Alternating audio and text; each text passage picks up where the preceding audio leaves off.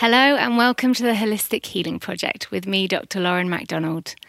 Each week, I will be sitting down with a range of experts, thought leaders, and other inspiring humans to explore how we can all bring more healing into our lives. I believe we all have the capacity to self heal, to experience more joy, greater meaning, and deeper connection.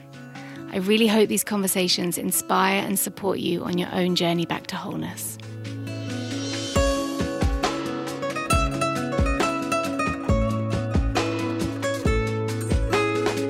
Hi, everyone. I hope you are having a really good week. I've got a lovely conversation to share with you today, and I really hope you enjoy it. Today, I sit down with Candace Blair, a Kundalini yoga teacher who is passionate about using yoga, sound, cacao, and ceremony to support healing. In this episode, we discuss the catalyst for Candace training as a Kundalini yoga teacher, her previous career as a stockbroker how the practice of Kundalini differs to other types of yoga, the role of breathwork, the movement Kriya sets, and chanting in Kundalini yoga, and why Kundalini teachers wear white. And this is my favourite part it's the impact that sound healing, specifically Candace's gong playing, had on her fellow traders after work at the stock exchange. We also look at how to start a daily meditation practice, the importance of reconnecting to nature and also the idea of feminine and masculine energies and how important it is for men to heal too. I really hope you enjoy this episode and please rate and review if you enjoy it.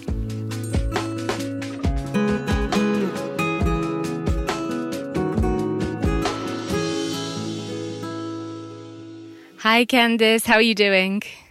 Oh, I'm doing so well. It's so nice to see you, Lauren. Thank you. It has been what four years probably since I last saw you. I know, right? When we when we took leave of our long stay in Sri Lanka from the wellness clinic when we first came together for that beautiful what was it, our golden summer retreat? Yeah, I was definitely it was my first ever retreat experience that I was helping to facilitate and my first kind of foray into the world of teaching yoga as well. I was very much a newly qualified yoga teacher, and I'm I'm you you're the same, right? You were at the beginning of your journey in terms of yoga and coming to this world of spirituality and healing.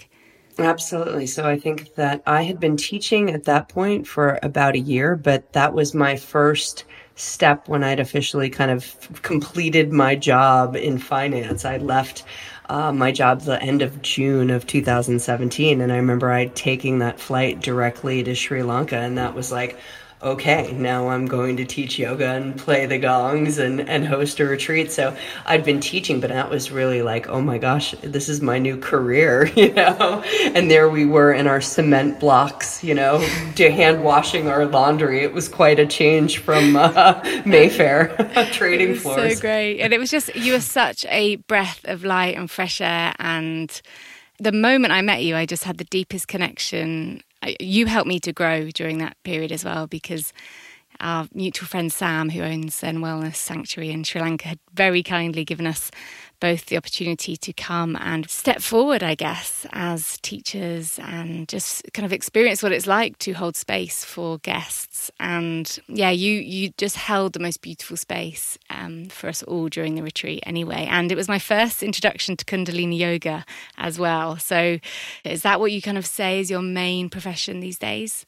You know, I see Kundalini as being the foundation of everything that I do. I feel like there's really, it's become kind of four key components. The Kundalini was really the catalyst, the transition. I mean, I believe so completely in it as a science and a technology. I mean, it completely transformed my life. And I will say that from that first session of like really opening up and feeling connected to other people, you know, to um, kind of my higher calling, and and it was really the thing that kind of started the transition of opening up the doors to a different type of lifestyle. Um, you know, just you know how I was living my life, just even physically. You know, my, how I ate, uh, how I you know how I viewed my my own personal wellness. Um, and then I think also because of the style of yoga that it is, being you know such that communion of breath asana spirituality chanting like it it really triggered um, an opening up in me of that kind of mind body soul alignment but also triggered then oh wow i get to you mean i can what is a gong? I can play a gong you know? It triggered this kind of creative flow and then you know my teacher you know introducing me to the shaman rebecca who we worked with and all of a sudden it's like oh wait there's plant medicines and you're you know so this amazing new world opened up and you know those are kind of the foundations of what i do now with my business but but I would say Kundalini is certainly the foundation because I see that as, as a catalyst for opening up so many doors. And how did you find Kundalini? What was it that led you? Because I mean, I love this story so much, but you know, I remember you telling me that you went from this finance executive working on the stock exchange floor to this transition through gong, you know, learning to play the gong and then actually bringing the gong into work. Is that correct? I remember you saying it. Was- yeah, my my the guys on the trading floor bought me my first gong, which is like the coolest thing ever. Um, you know, I spent, I did, I spent 20 years, um, 12 of them, uh, on the trading floor in Zurich. And, um, you know, I was a, uh, an executive director. I was, um, you know, the deputy head of the trading floor for um, in London for seven years and for an investment bank specializing in the Swiss equity market. And I loved it. Like, you know, everyone's like, oh, did you burn out? I'm like, oh, God, I like, it was fabulous, but it was definitively a work hard, play hard, work out hard. Like, there was not time for a breath. And that was, you know, that was the lifestyle that I was living. And, you know, I enjoyed it. It was not necessarily wonderful on my body, but, you know, I didn't really know that yet. I was young and, um, younger.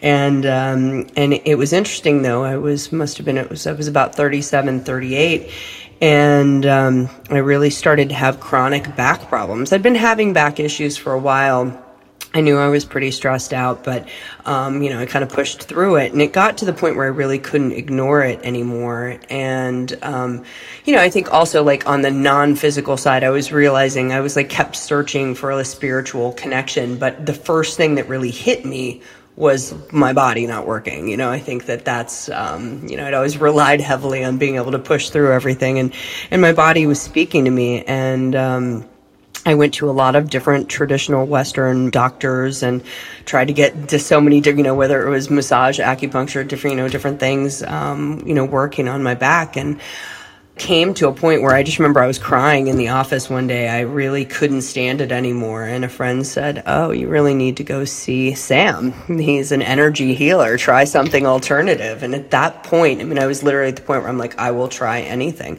And I remember walking into his office, and um, you know, Sam, as you know, is is a very well renowned energy healer, acupuncturist. He's he's just has a has phenomenal talent. I'm not even sure we know how to describe all that he does. You know, with his office in London. And um, I walked in and he, you know, did his tappy thing. I didn't even know what he was like doing. He was kind of just, you know, doing his magic.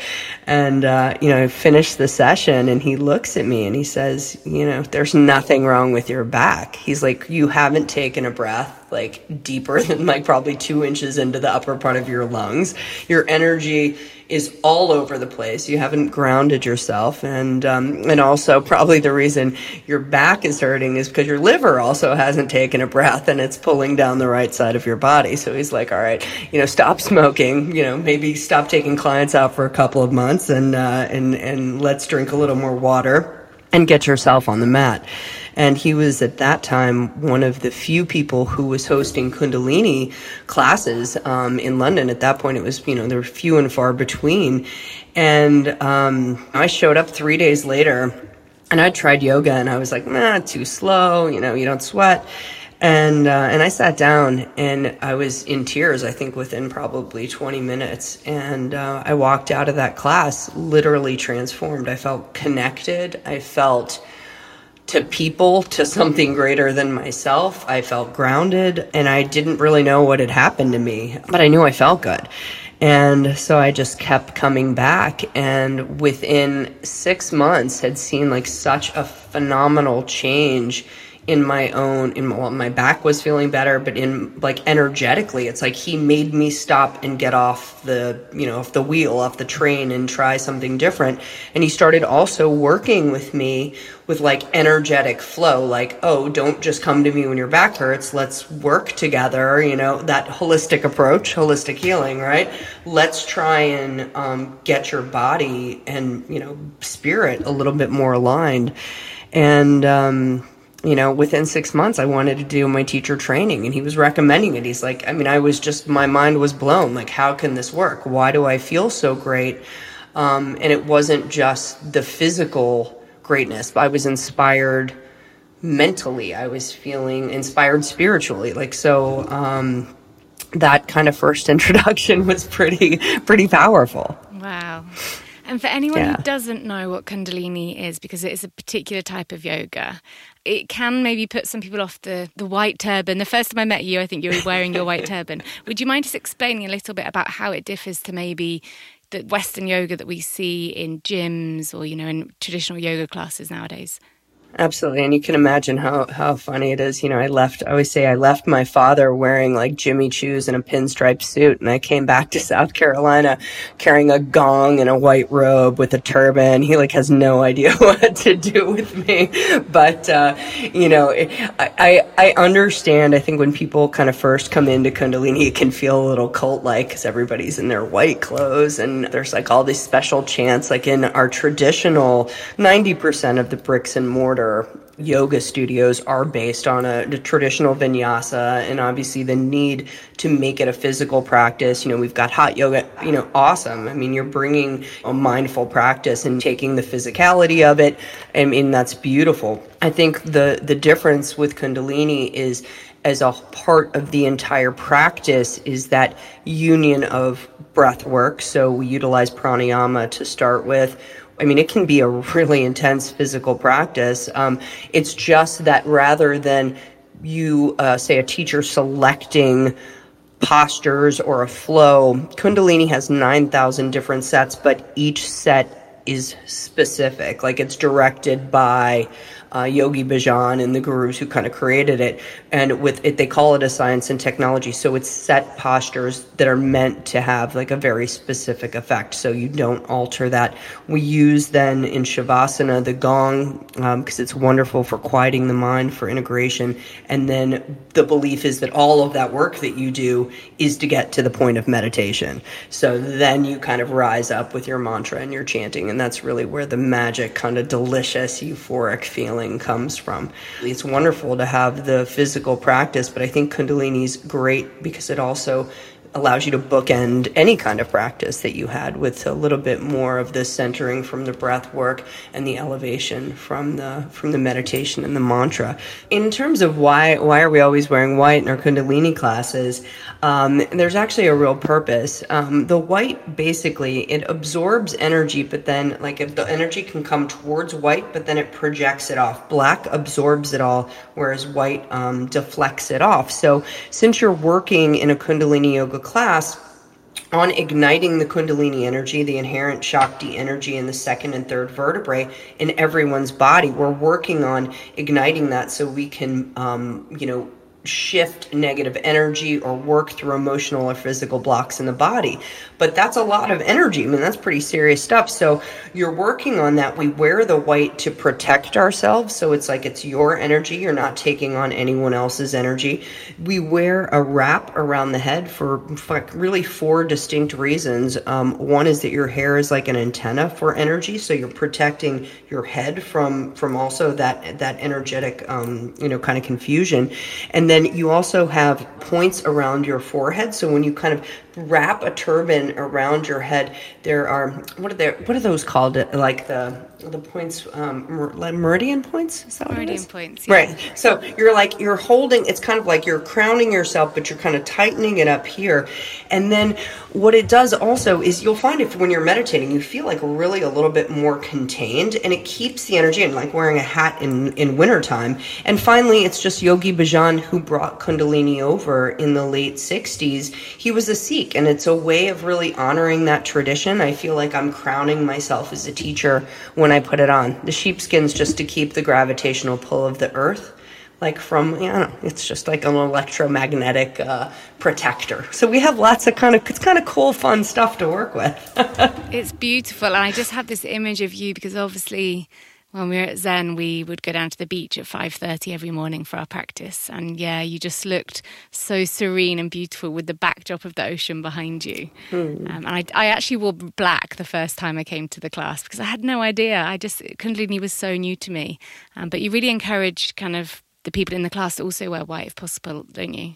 Well, it's it's interesting. I I don't really say much, but it, it's funny here when I taught came. I'm the only Kundalini teacher in about a hundred mile radius, and so when I got here, people were like, "Kunda what?" You know, and I was like, "Kundalini," you know, and they came in, and I didn't. You know, it's it's a lot of new things to introduce people to. So I think it's everyone's real personal preference, but it's interesting. My class is now, everyone comes in wearing white and some people wear a turban. And so it's kind of as you move along in the practice and become more aware of what you're working with, like with your own energy, you become more in tune with other people's energy. It seems to flow naturally that people try and work with that. And then they find that, oh, this has a difference when we're chanting and doing meditation wearing the turban. But it's always a personal preference. But I think it's, it's inter- an interesting thing to, to utilize if you are taking the class. I really also love how within Kundalini, there are all these ancient practices of the breath work and the chanting and then even the dancing. I remember just standing up facing the ocean and you, you're making us dance for about 15 minutes one morning. and it's all those kind of things that you don't expect normally when you go to a yoga class, but they're so powerful when taken as a whole. And the chanting for me was the most powerful aspect because, you know, I'm here speaking to you now on a podcast using my voice. But I think for a long time I have struggled to find my voice, or, you know, if we're going to speak about it in more spiritual terms, I've had a blocked throat chakra. And it is that opening up of mm. that area and losing your inhibitions as well. It encourages you to kind of release, let go. Um, so yeah, for me, the chanting is the aspect of the the practice I found most powerful. Well, I think I think you're right. A, a lot of Kundalini, just like as a whole, just to start with, is about letting go of the ego. You really can't do Kundalini if you're worried about what other people are thinking, which is also great because you practice it with your eyes closed. So even if you're dancing wildly, like no one really is watching, but it's incredibly freeing. I mean, it's the yoga of awareness. You're tuning in inside to your own body. And the goal of the practice is to get to a neutral mind and to stop and, and be basically reacting and living from your heart space. Now, the chanting, you're absolutely right. That's kind of like, you know, it's it's the icing on the cake. This is like one of the most delicious parts of Kundalini, but it is also one of the scariest. And I remember particularly in my teacher training, you know, I, I do not have a voice like Adele. I mean, I do not like singing in the showers, all you're going to get from me, Lauren. And so when we had to do chanting, and I was so fearful. I mean, I remember we did a two and a half hour chant.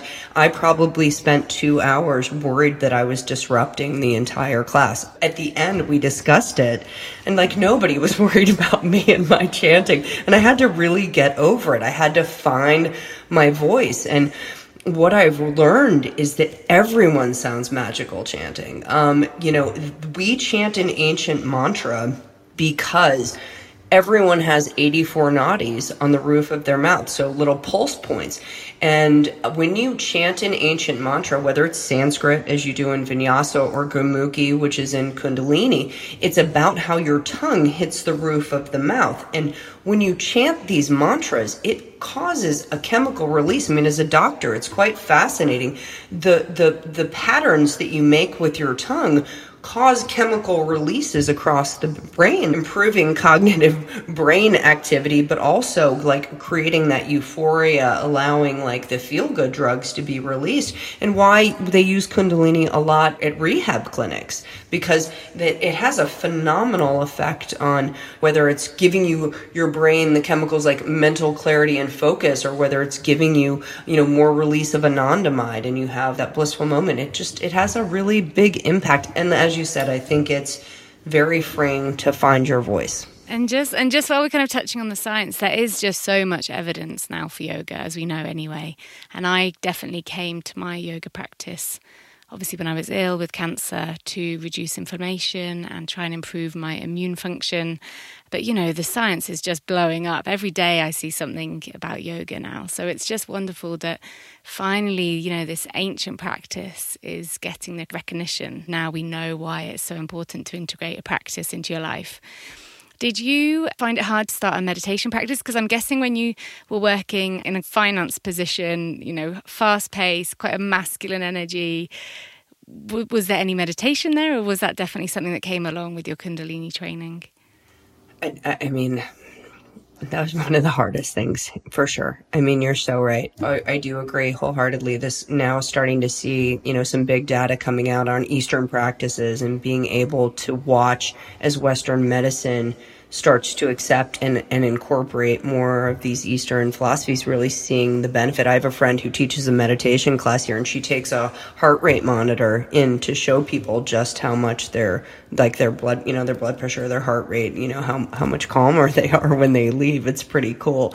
For me, with the meditation, I mean, I was just not even in my in my field of reference to sit down and do that, and I can honestly say it didn't come easily. Part of my teacher training was I had to commit to 40 days of a 31 minute meditation, which when you're working 60, 70 hours a week uh, was really, and entertaining uh, more than that, was very challenging to come by. But I started booking the boardroom thank God I had a really cool team and a great boss. But I remember I was booking the boardroom and I would go in and chant. Um, you know, some days were really, really hard. It was hard to get off the phone, hard to get my focus. I didn't want to be there, but I would say 99% of the time, you know, I came out, Lauren, and I was clear, I was calmer.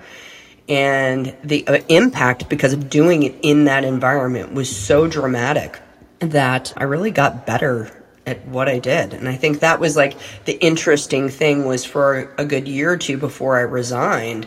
All of this stuff made me better at what at what I did. I mean, I could have easily just incorporated all of these techniques and had a super, you know, continued a super successful path in banking and and been calmer and and healthier. It was just I just, you know, I just love I love everything about it, love teaching. I had to like pursue it. But, you know, these tools, they can be integrated anywhere. You know, it's, you don't have to be, um, you can be doing any job, anything. And to bring these practices in, it is possible. I think that's what, you know, you want people to know. You can take, I used to take five minutes in the loo and go do my calmness of heart meditation and it would make me better. You know, like I'd come out, I'd be calmer, you know? Um, so it's just, first, I think committing to a regular practice so you can notice the difference and then knowing that you can integrate these practices anywhere whether you're driving your car talking on the phone with your you know with your mom you know but you can do these and they have an impact and just coming back to what we touched on before about the way you kind of started integrating these eastern practices into this you know, very opposing corporate life you were living. But I remember you saying that after the guys had bought you your first gong and you'd play it for them at the end of play and everyone would lie down on the floor and you'd be there in this is it the stock exchange trader floor whatever you call it playing this gong. And the feedback you were getting from them afterwards you know in terms of they were going home to their families feeling calmer um, not rushing to the pub to kind of unwind the knock-on effect of just taking 20 minutes to play the gong you know bringing this is it's all about this integration isn't it of using these ancient practices to really calm the nervous system and the way it has a knock-on effect whether it is, you know, in your case, the meditation, you were then able to perform better at your job and have more focus. And for the guys leaving the, the office that night to go home to their families in such a calmer state, because I cannot imagine the adrenaline, everything that must be going at the end of a day um, working in that industry. But yeah, to really have that grounding practice, I love the image of you doing that for everybody. Yeah, I, I have to say the gong is pretty amazing because the meditation really you have to get yourself in that in that state of mind. Whereas the gong is like fabulous. I mean, the 30 seconds you're dropping from beta to theta brainwaves. I mean, it's faster than pretty much any pharmaceutical on the planet. There's a reason why it's been used, you know, for meditation and integration.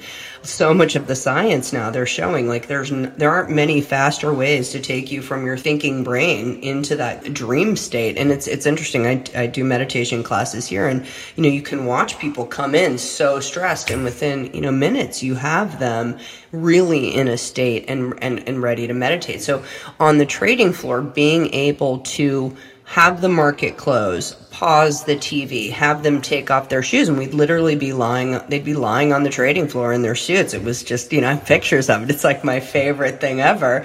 And to have them, one, be able to just quiet the mind, to have a moment of just receiving. I think all of us in the Western world, we struggle so much with receiving. We all, you know, mothers, workers, everything, we give, give, give, give, give. We do things for everyone, but we struggle to receive.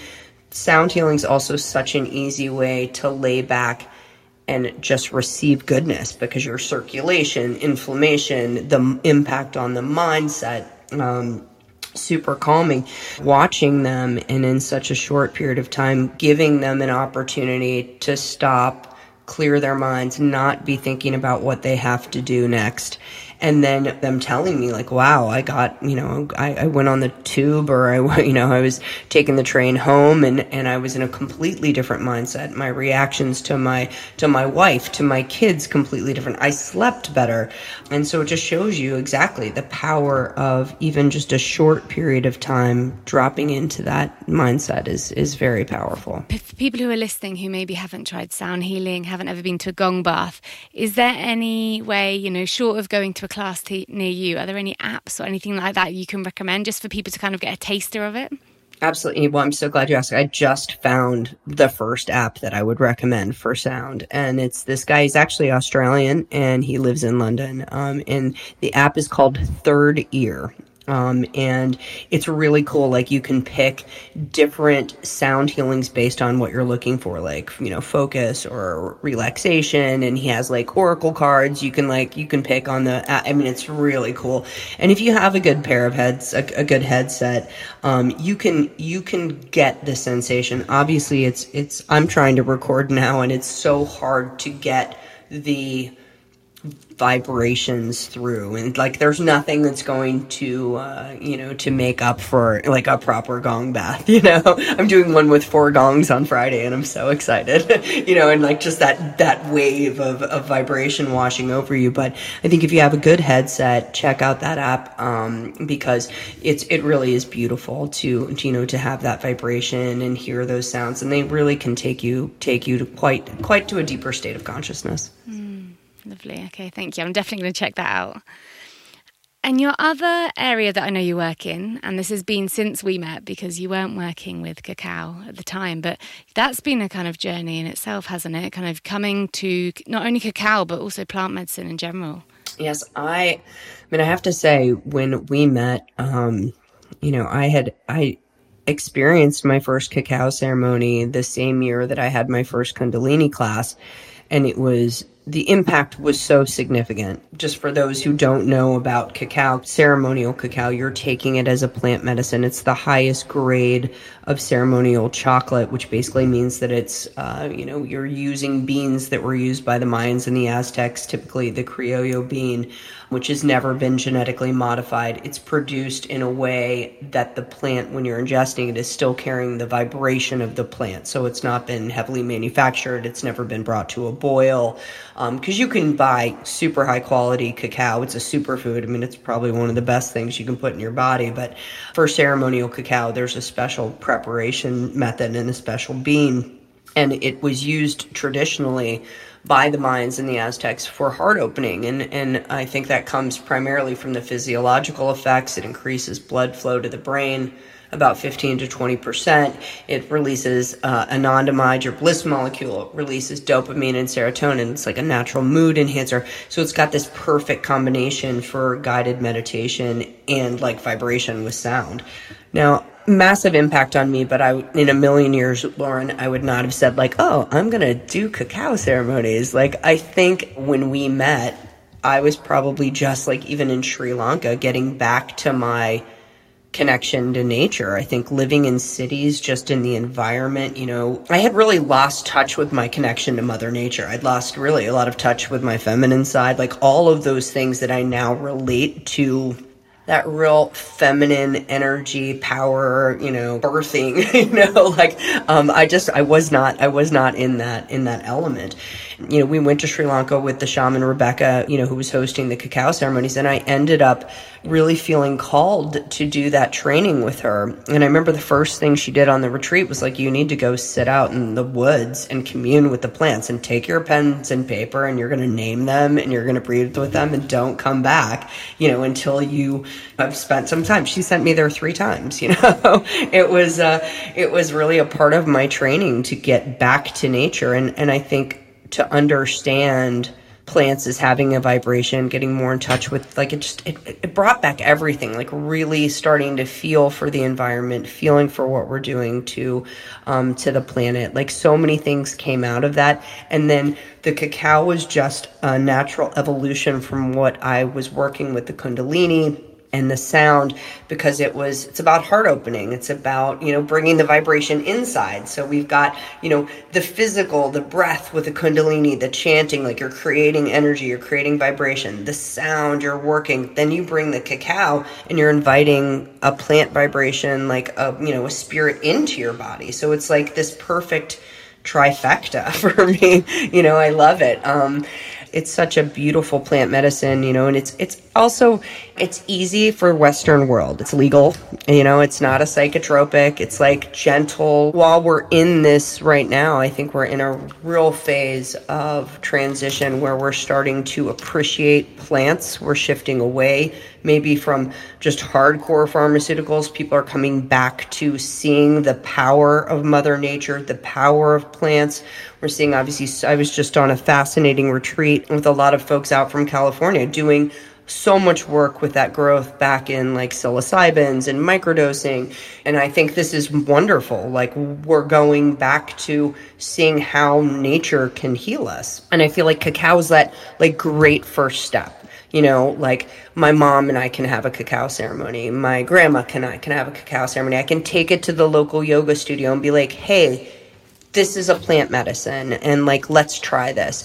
You know, and if that awakens people to more opportunities and, and more interest in what's happening in this evolution of plant medicine, I think that's wonderful, Lauren. Mm.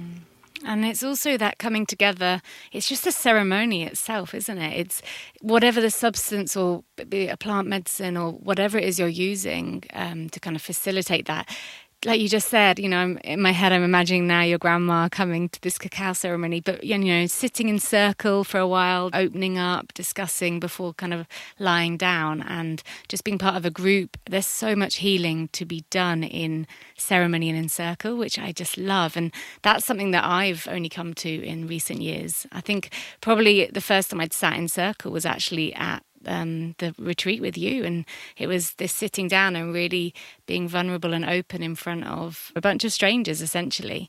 Um, I'd never done that before; it was completely new. And then since then, it's just been something that I have realised is so important. I absolutely love ceremony and love circles. I think you're you hit the nail on the head there because people miss that. I mean, I think you know they used to have so many more ways in community. Communities were so much tighter, and whether it was going to going to services on Sunday or family dinners, I think lives incorporated a lot more ceremony. You know, just whether it was sitting down and having that hour and a half with your family over the family meal.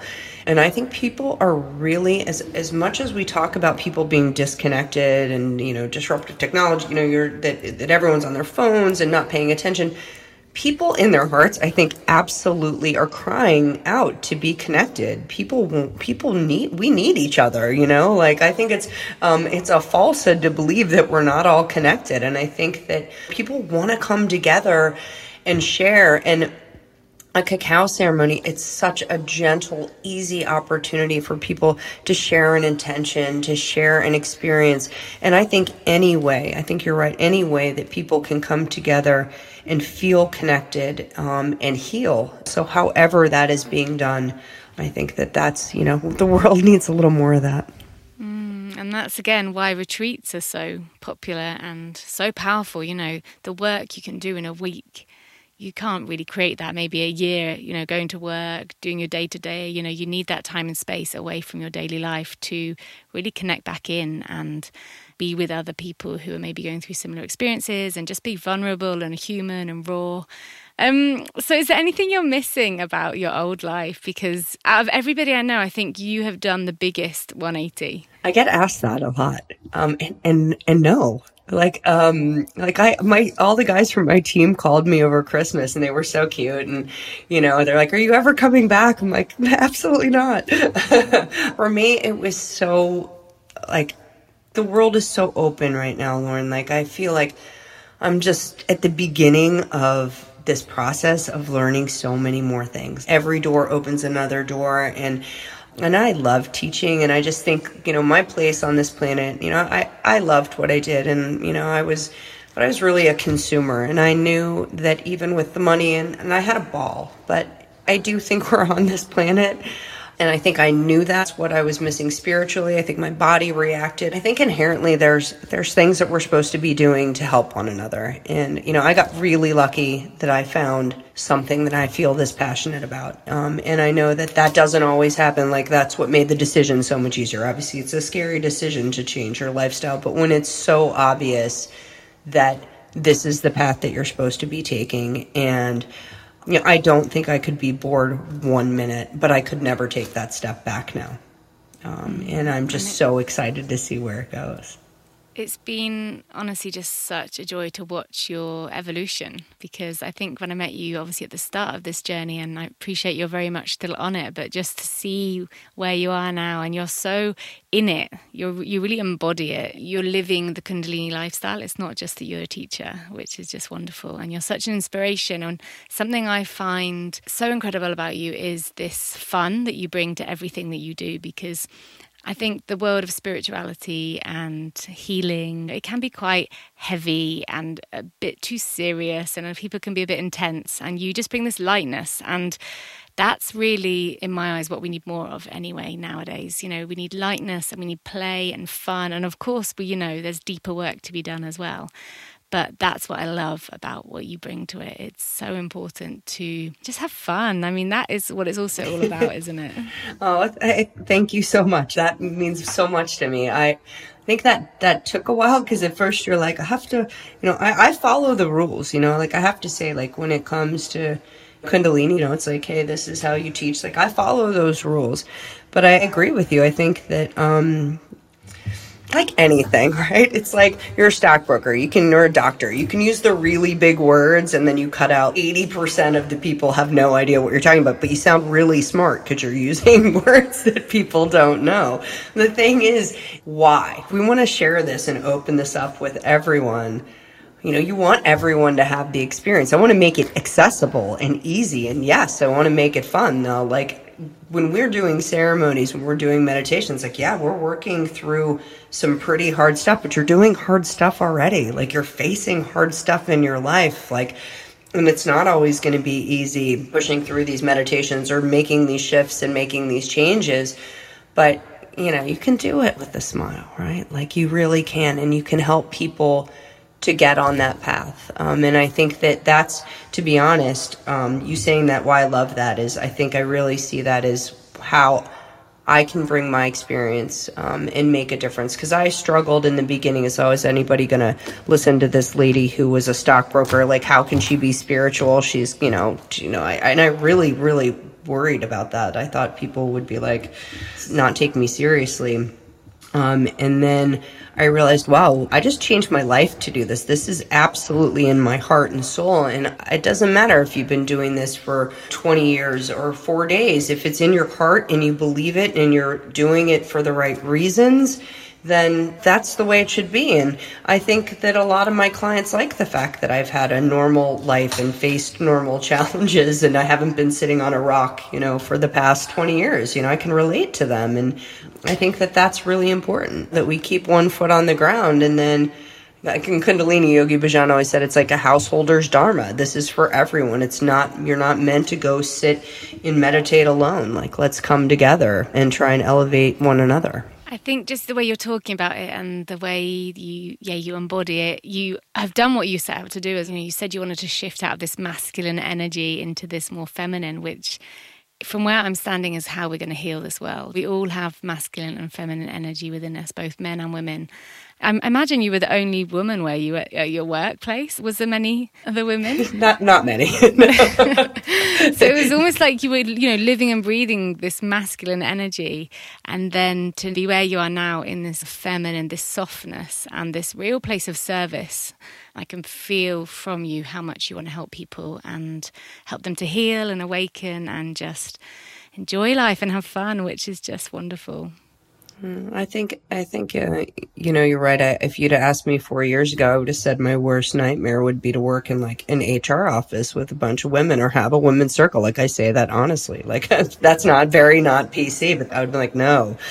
You know, I was I was very much driven and living a masculine lifestyle, and uh, and as I started to really open up that feminine side, it's been absolutely magical. I can't think of anything I'd rather do now than like, you know, I love my women's circles. Um, and, and embracing that and seeing how there's really a call. Even Yogi Bhajan said this transition, the age of Aquarius, this is about uh, women really coming together, supporting one another, men having to tune into their feminine energy, and all of us kind of you know, tapping into the energy of Mama Gaia, Pachamama, and really like protecting her as well. And, you know, and I see that, I feel that now, you know, I don't have children, but I feel like, okay, you don't have to be a mother to be a mother. Like it's my job to teach and bring these teachings. That's how I'm going to be, you know, embody kind of my motherly internal wisdom.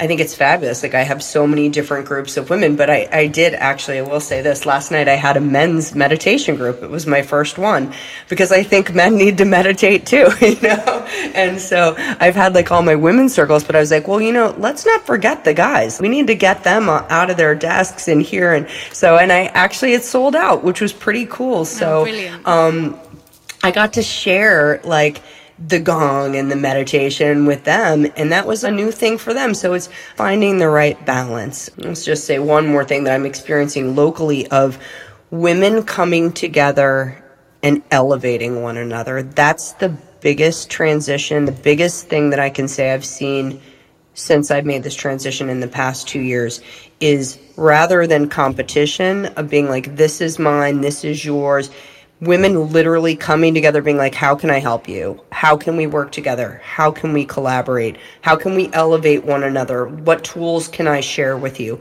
You know, us being like, okay, what are you doing? How can I help? Like, let's, you know, let's get together. Who do we know? And I think that that is the big key to what's going to happen over the course of the next decade is women feeling strong, feeling empowered, and then wanting to share that empowerment with one another. Yeah, that's lovely. I really, really, and I feel that as well. Just this sense of collaboration for a bigger cause. So, Candace, I always ask my guests at the end, um, what does holistic healing mean to you? Well, okay, it's really funny. You're going to know me as a friend. That so I actually looked up the meaning. I, I, I like to go, you know, look up the exact meaning of things. But so I'm like, okay, this is about holistic healing. Let's make sure I have a very good, you know, working knowledge of exactly what that means. And so I thought this was quite funny. So I'm I'm looking at it, and it's comprehension of parts of something as intimately interconnected and explicable only in reference to the whole. And I thought how can I relate to that? And it's it's literally so perfect because the holistic healing like it's like my story like i had no idea about the alignment and that sensation of being aligned mind body soul even just the alignment of body so my body went off on me and was telling a story and it took a while for me to hear it. Spiritually i knew uh, there was some questions what's happening because i wasn't in alignment.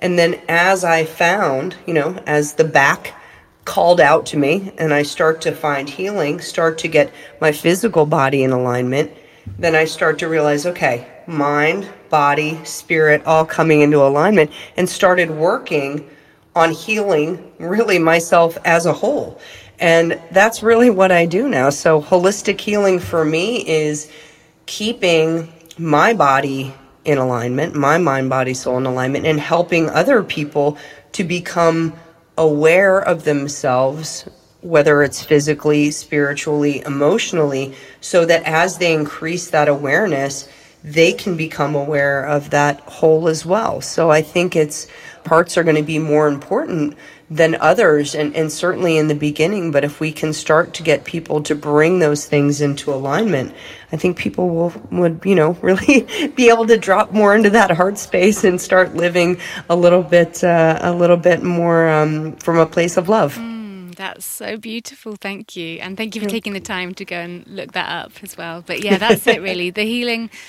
you know, for so many people, it, they think it has to be to do with illness or disease, and it's this healing process. But it is this kind of coming into alignment and a sense of wholeness and living from your heart with a sense of love. So, yeah, you've just absolutely nailed it. Thank you. um, so, just for people who want to connect with you, I know you're no longer in London, you're back in the States. But if anyone wants to connect with you online, I know you've got a few online offerings coming up and then retreats and things. Are you able to just tell people where they can find you? Absolutely. Just have a look. My website is uh, www.soulfiresocial.com. Everything's on there, upcoming retreats. I collaborate with a lot of different people. I'm trying to talk Lauren into doing something with me again. We might, maybe we'll get out to Sri Lanka with Sam. Um, but yeah, so just collaborating with great people. So you never know where you might find me. I am based in, uh, in South Carolina, but uh, certainly plan on traveling quite a bit. So feel free to reach out. I also do a lot of online work meditations, and I'm actually doing a global cacao online ceremony, so we can even do that online as well. And thank you, Lauren, so much for having me. It's just incredibly kind of you to let me share and um, with all of your wonderful listeners. So I appreciate that very much. Oh, bless you, Candace. Well, I'm still waiting for the movie. I feel like you, this uh, this trader floor with everyone lying down with the gong being played. It's got kind of uh, the monk who sold his Ferrari all over it. I think that's it's it's why the, my website page is uh, the broker who bought a turban. I'm waiting for Oprah to come with me for exactly. like the female version of the book. I have some good stories. I'm just not sure I want my parents to hear them. the next edition. We'll have we'll have you back on the podcast when you're ready to to launch the book. Thank you so much. It's such a delight to speak to you as always. Thanks, Lauren. Take care.